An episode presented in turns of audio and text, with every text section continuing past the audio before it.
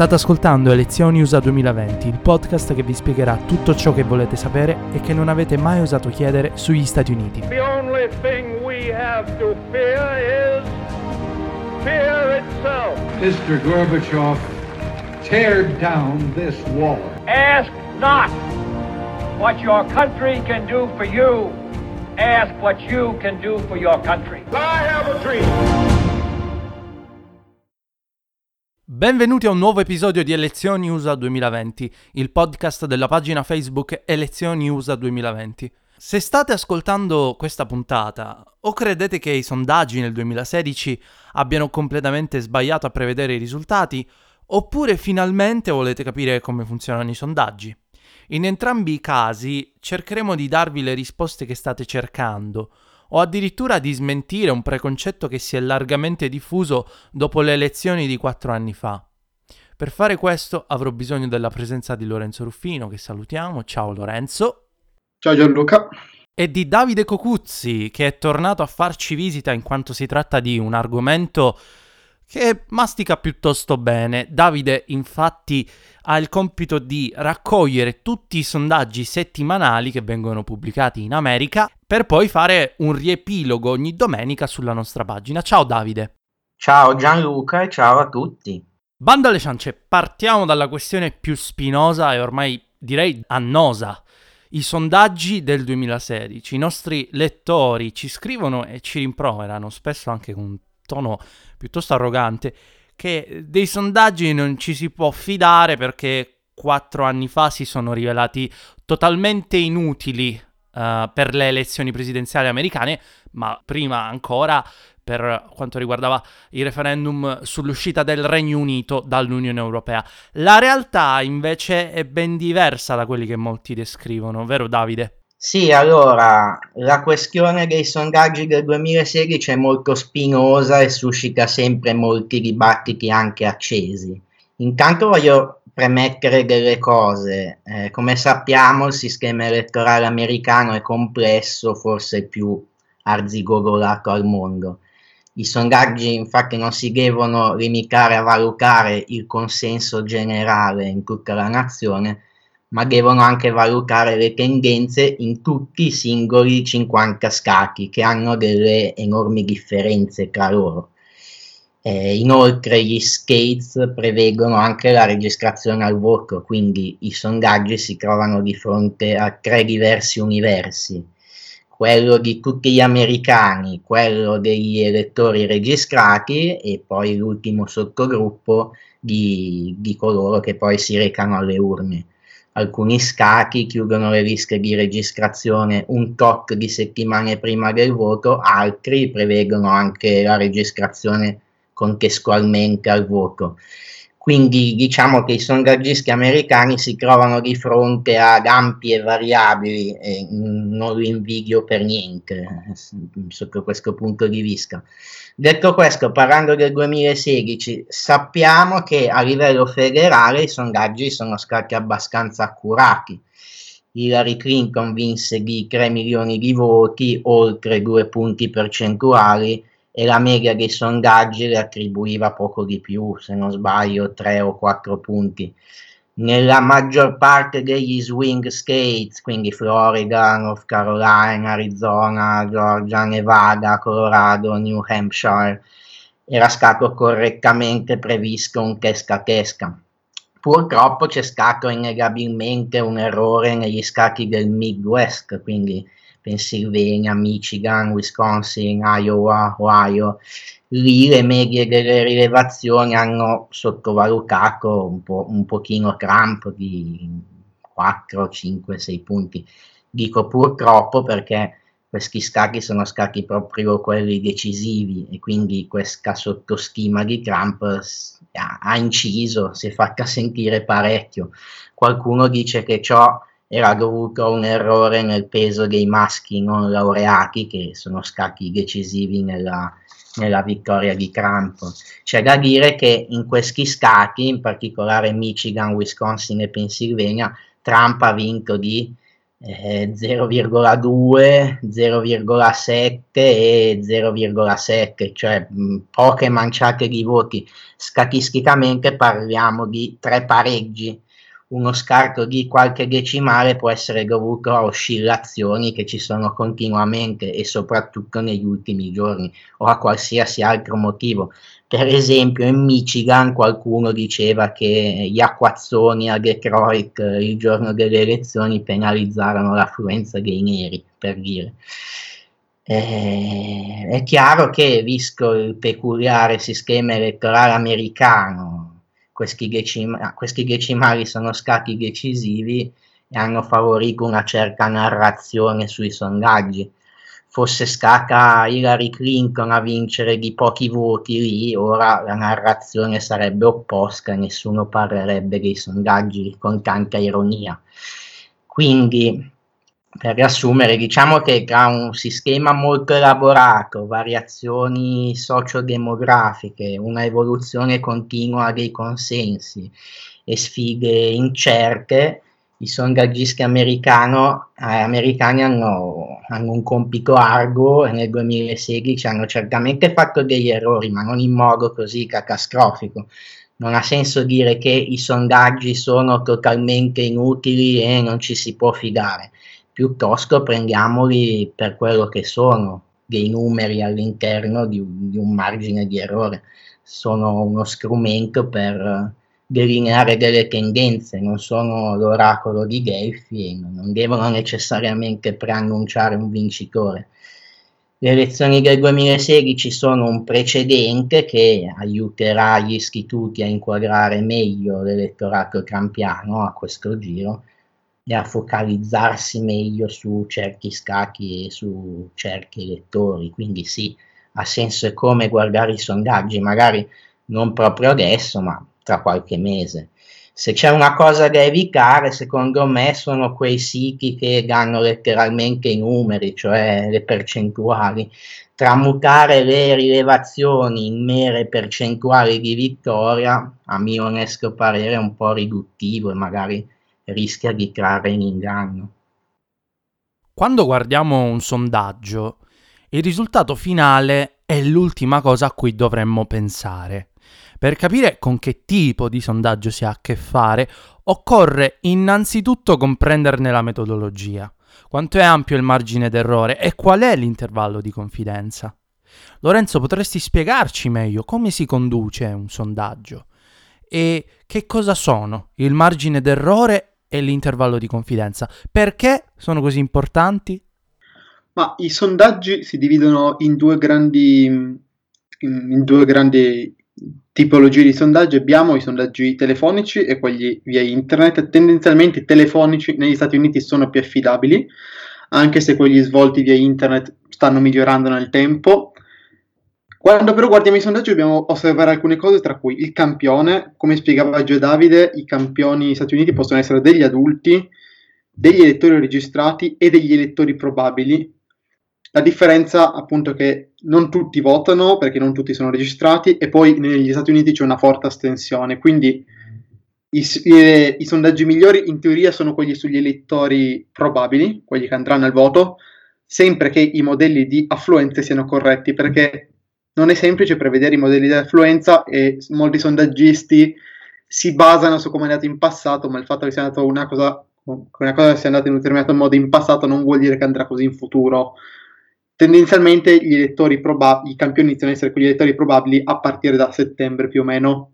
Bisogna poi guardare alla rappresentatività del campione, non serve a nulla avere un campione enorme se non è rappresentativo. Una cosa che ci viene detta spesso è che in America sono 360 milioni e quindi un campione da 500 elettori non ci dice nulla. Questo non è vero. Se il sondaggio è ben fatto, il campione è ben costruito, il campione è casuale, si sono estratti davvero 500 persone casualmente, allora eh, ci dà delle buone indicazioni, ma la rappresentatività vuol dire ad esempio anche la, quello di cui parlava prima Davide sono gli elettori ad esempio laureati, il grande errore del 2016, cioè, cioè gli elettori ra- laureati tendono a rispondere di più ai sondaggi e se non si pesano adeguatamente i dati si ha una loro sovrarappresentazione.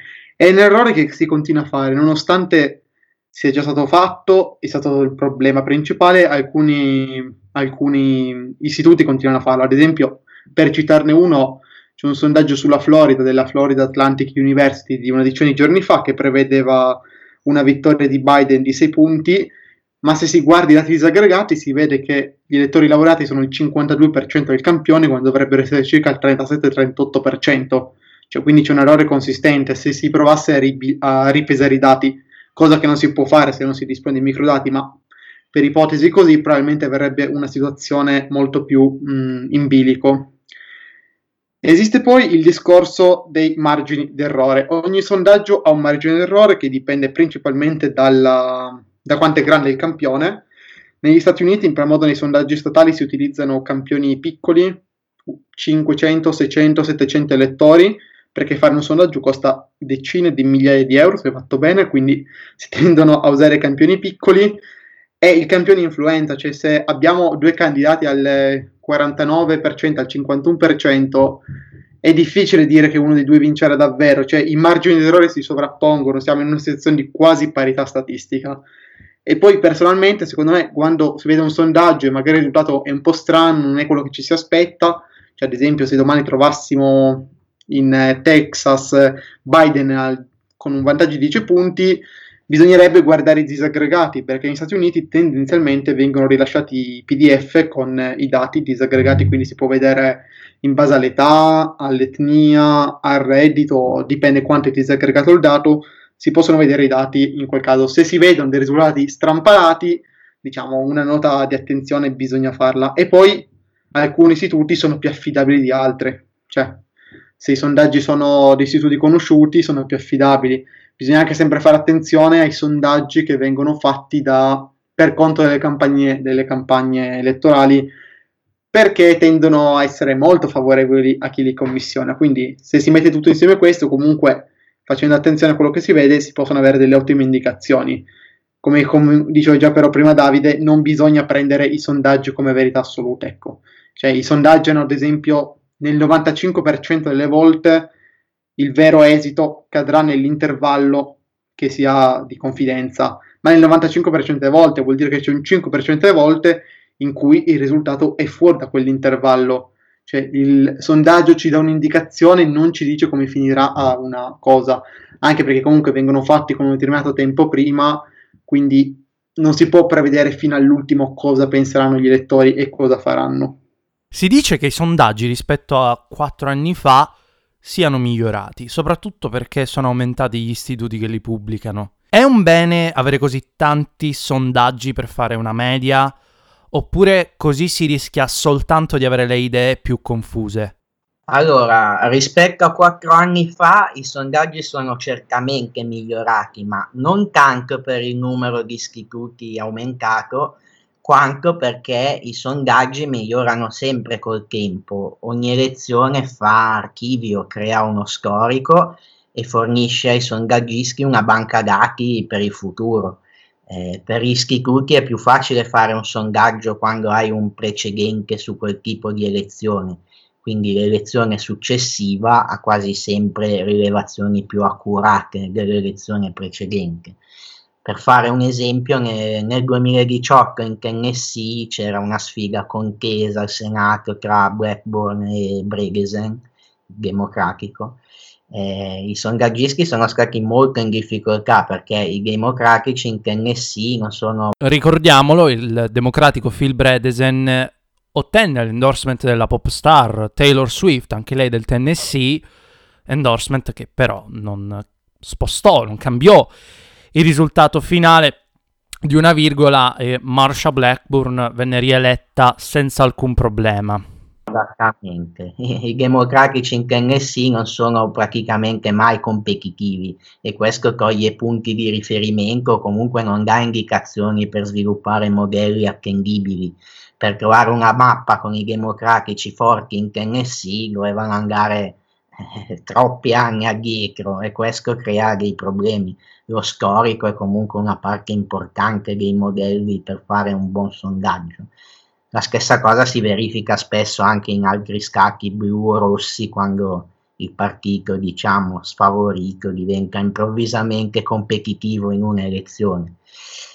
Quindi, tornando a noi, eh, rispetto al 2016 si, i sondaggi sicuramente miglioreranno. Se l'altra volta hanno calibrato male il peso di certe categorie di elettori come i bianchi non laureati o i neri o altro, eh, ora dovrebbero avere tutti gli elementi per essere ancora più accurati e correggersi con modelli più aggiornati, diciamo. Riguardo alla media, eh, avere più rilevazioni è sempre meglio di averne solo una. Statisticamente avere più casi ci aiuta a delineare meglio un trend. Però, come diceva anche prima Lorenzo, dobbiamo fare attenzione, soprattutto in America è meglio guardare la qualità piuttosto che la quantità. Spesso e volentieri vengono messe in giro delle autentiche schifezze che magari vengono fatte uscire appositamente dai partiti o dai candidati per influenzare gli elettori.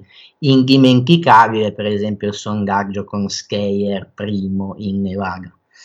Eh, quindi dobbiamo stare attenti e dobbiamo dare più peso agli istituti più conosciuti o a quelli che conoscono bene un determinato territorio perché lavorano lì da anni. Eh, ogni Stato più o meno ha il suo istituto di riferimento. Quando guardiamo un sondaggio dobbiamo verificare in particolare, come diceva prima Lorenzo, eh, la numerosità del campione che non, non, deve essere per forza elevatissimo, però neanche piccolissimo, eh, come è stato scelto il panel di elettori e se è equilibrato, come è stato condotto il sondaggio, se c'è stata un'adeguata stratificazione sociodemografica e anche se le domande sono state randomizzate, anche questo è un punto importante. Ricordiamo per esempio in Iowa qualche mese fa l'elettore di Buttigieg che si lamentò di non aver avuto tra le opzioni di risposta il suo candidato l'intervistatore non, non, lo aveva citato perché non tutti i candidati evidentemente ci stavano sulla schermata del suo cellulare e si era dimenticato evidentemente di scorrere fino in fondo. Eh, sono cose che capitano, in quel caso il sondaggio non fu addirittura rilasciato per questo motivo. Con una corretta randomizzazione si evitano anche questi inconvenienti. Eh, diciamo è vero che fece da preludio a un vero e proprio disastro. Eh sì. Comunque gli istituti più rinomati di solito prestano più attenzione a tutte queste caratteristiche, per quello che diciamo di eh, fidarsi di, di chi ci sa fare, diciamo. Adesso passiamo invece alla materia prima. In tutti i sondaggi nazionali il candidato democratico Joe Biden sarebbe davanti rispetto al presidente uscente Donald Trump. Un vantaggio a livello nazionale però vuol dire ben poco e inoltre mancano ancora 5 mesi alle elezioni, un periodo di tempo abbastanza lungo per ribaltare la situazione. Esiste un margine per stare abbastanza sicuri, ad esempio eh, 5 punti percentuali, o queste rilevazioni lasciano il tempo che trovano?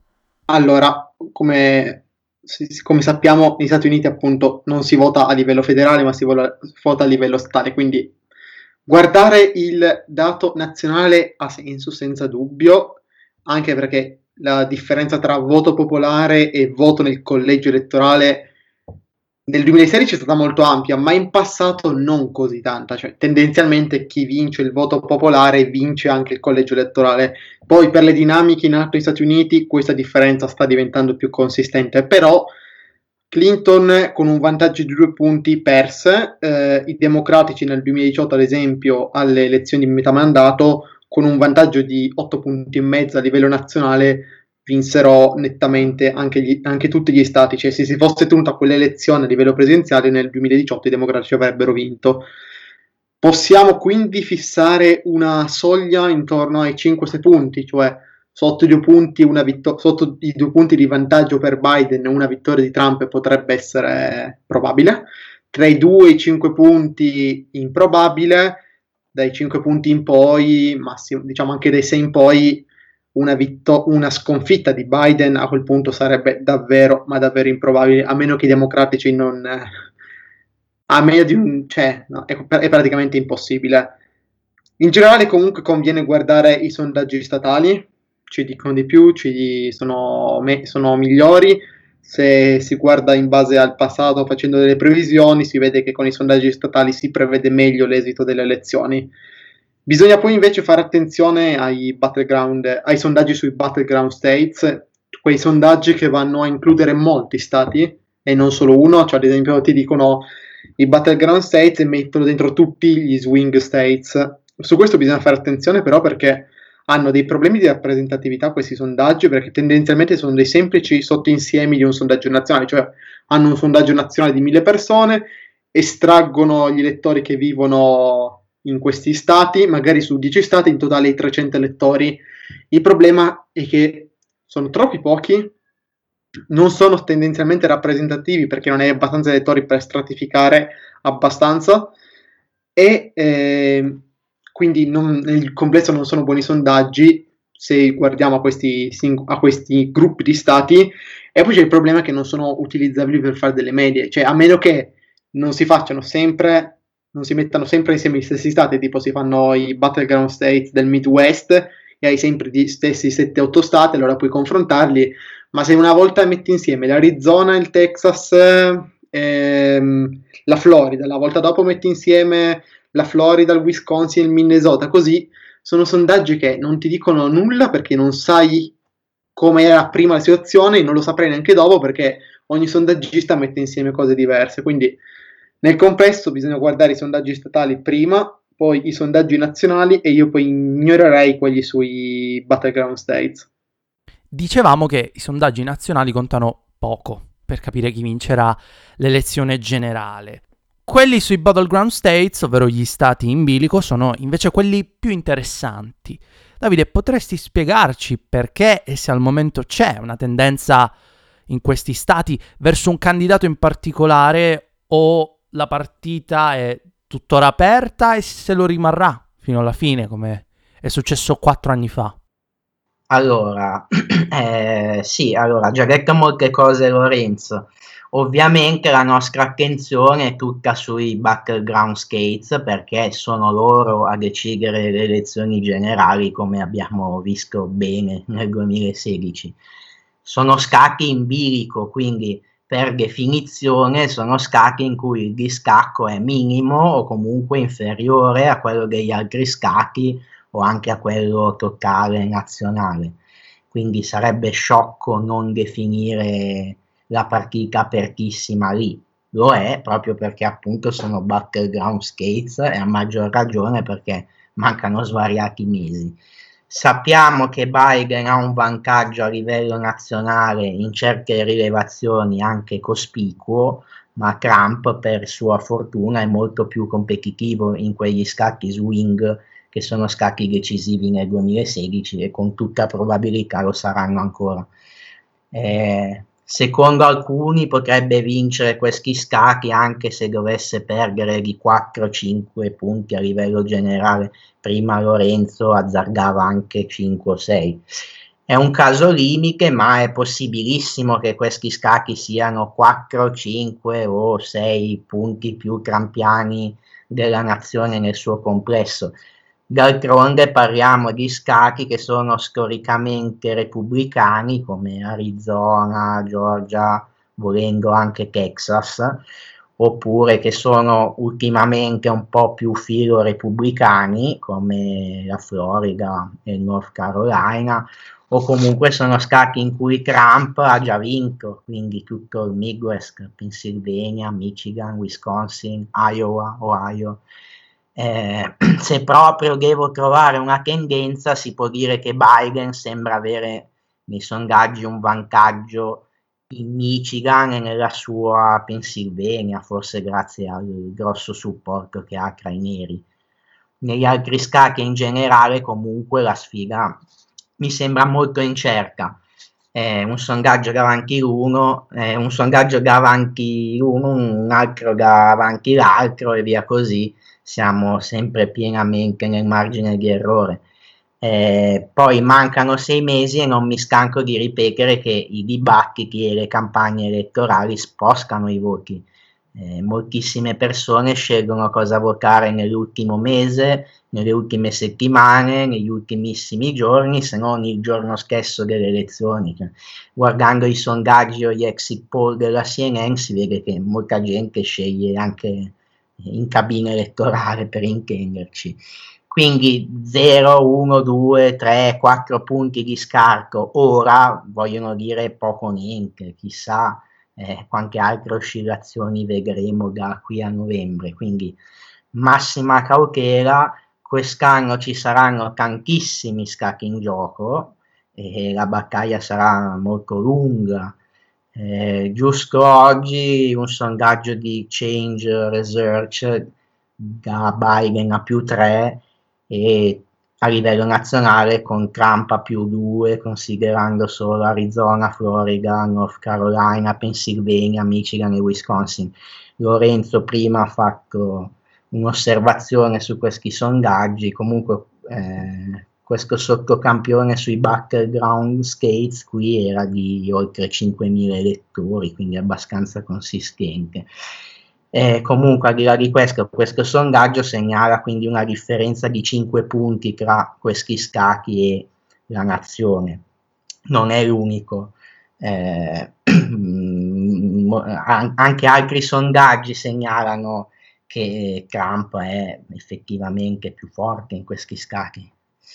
E, e se la gioca, d'altronde lì ha già vinto. E, in uno scenario così polarizzato come quello attuale, non escludo che possa anche ripetersi un altro 2016, se non peggio, tra voto popolare e collegio elettorale. Eh, lo, lo, stiamo vivendo tutti la situazione attuale, vediamo che ormai la polarizzazione è tremenda. I sondaggi interni, ovvero quelli commissionati dai partiti, hanno spesso un bias per un candidato piuttosto che per un altro, talvolta producendo risultati lontani dalla realtà. Di recente però sono stati pubblicati dei sondaggi per conto del Partito Repubblicano in Georgia, stato che vota GOP da moltissimi anni, dove Trump avrebbe Biden alle calcagna. Anche in Texas il vantaggio di Trump su Biden sembrerebbe ridursi e assottigliarsi giorno dopo giorno, mentre in Minnesota invece crescono i repubblicani. Lorenzo, vorrei chiederti se secondo te i sondaggi ci stanno dicendo qualcosa o se è ancora troppo presto per parlare di capovolgimenti di fronte in red e blue states e quindi non stati in bilico. Uh, sicuramente negli Stati Uniti sono in atto due tendenze. Da una parte la zona del Midwest, che una volta era democratica, si sta spostando verso i repubblicani e la zona sud si sta spostando verso i democratici, cioè ci sono in atto dei movimenti. Il Texas è l'esempio più plateale, cioè Trump vinse di 9 punti, nel 2018, alle elezioni di metà mandato, O'Rourke, il candidato democratico, l'ex deputato, del, di, l'ex deputato texano, perse per circa due punti e attualmente Trump è avanti di circa due punti. Quindi c'è stato uno spostamento eh, che è ancora in atto. L'Arizona, un altro, sta- un altro es- un esempio ancora più grande, Trump vinse di tre punti e mezzo, Attualmente Biden è avanti di 6-7 punti addirittura secondo gli ultimi sondaggi e comunque nel 2018 questo è, stato, questo è stato uno stato conquistato dai democratici, quindi ci sono delle tendenze in atto. La Georgia, appunto, come dicevi tu, è un altro di questi, cioè Biden è poco dietro Trump. Quindi ci sono delle tendenze in atto. Dire forse però tolto magari alcune eccezioni che potrebbe essere tipo l'Arizona o forse la North Carolina, forse questo non è ancora l'anno in cui avremo i grandi capovolgimenti, ecco. Per avere i grandi capovolgimenti, cioè i democratici che iniziano a conquistare degli stati importanti al sud, tipo il Texas, potrebbe essere necessario ancora qualche anno, perché molti di questi movimenti sono guidati non tanto da dei cambiamenti d'opinione degli elettori, quanto più dal mutamento demografico del, dell'elettorato. Cioè abbiamo un elettorato più giovane, più istruito, più multietnico, cioè in primo modo nel sud sono gli ispanici. Gli ispanici non votano propriamente democratico, però comunque votano più democratico che repubblicano, quindi avere molti ispanici aiuta. E dal, mentre nel nord vediamo che abbiamo nel, nel complesso abbiamo avuto un aumento degli elettori non laureati, parliamo del Midwest, bianchi che, port- che tendono in questo periodo a votare mh, repubblicano, quindi ci sono delle tendenze di lungo corso in atto e abbiamo iniziato a vederne gli effetti nel 2016, li abbiamo visto nel 2018, li vediamo quest'anno e li vedremo nei prossimi anni. Nel complesso la mappa sta sicuramente cambiando. Quest'anno, forse tolto davvero due o tre eccezioni, però dubito che vedremo grandi capovolgimenti. Bene, per oggi è tutto. Speriamo di essere stati esaurienti e di aver finalmente fatto chiarezza su una questione che è diventata maledetta dopo lo shock del 2016. Grazie a Lorenzo e Davide che torneranno presto a trovarci. Grazie Gianluca. Grazie Gianluca, Lorenzo e tutti coloro che hanno la pazienza di ascoltarci. Appuntamento come sempre alla prossima settimana con un nuovo ospite che ci parlerà della politica estera di Donald Trump e di Joe Biden.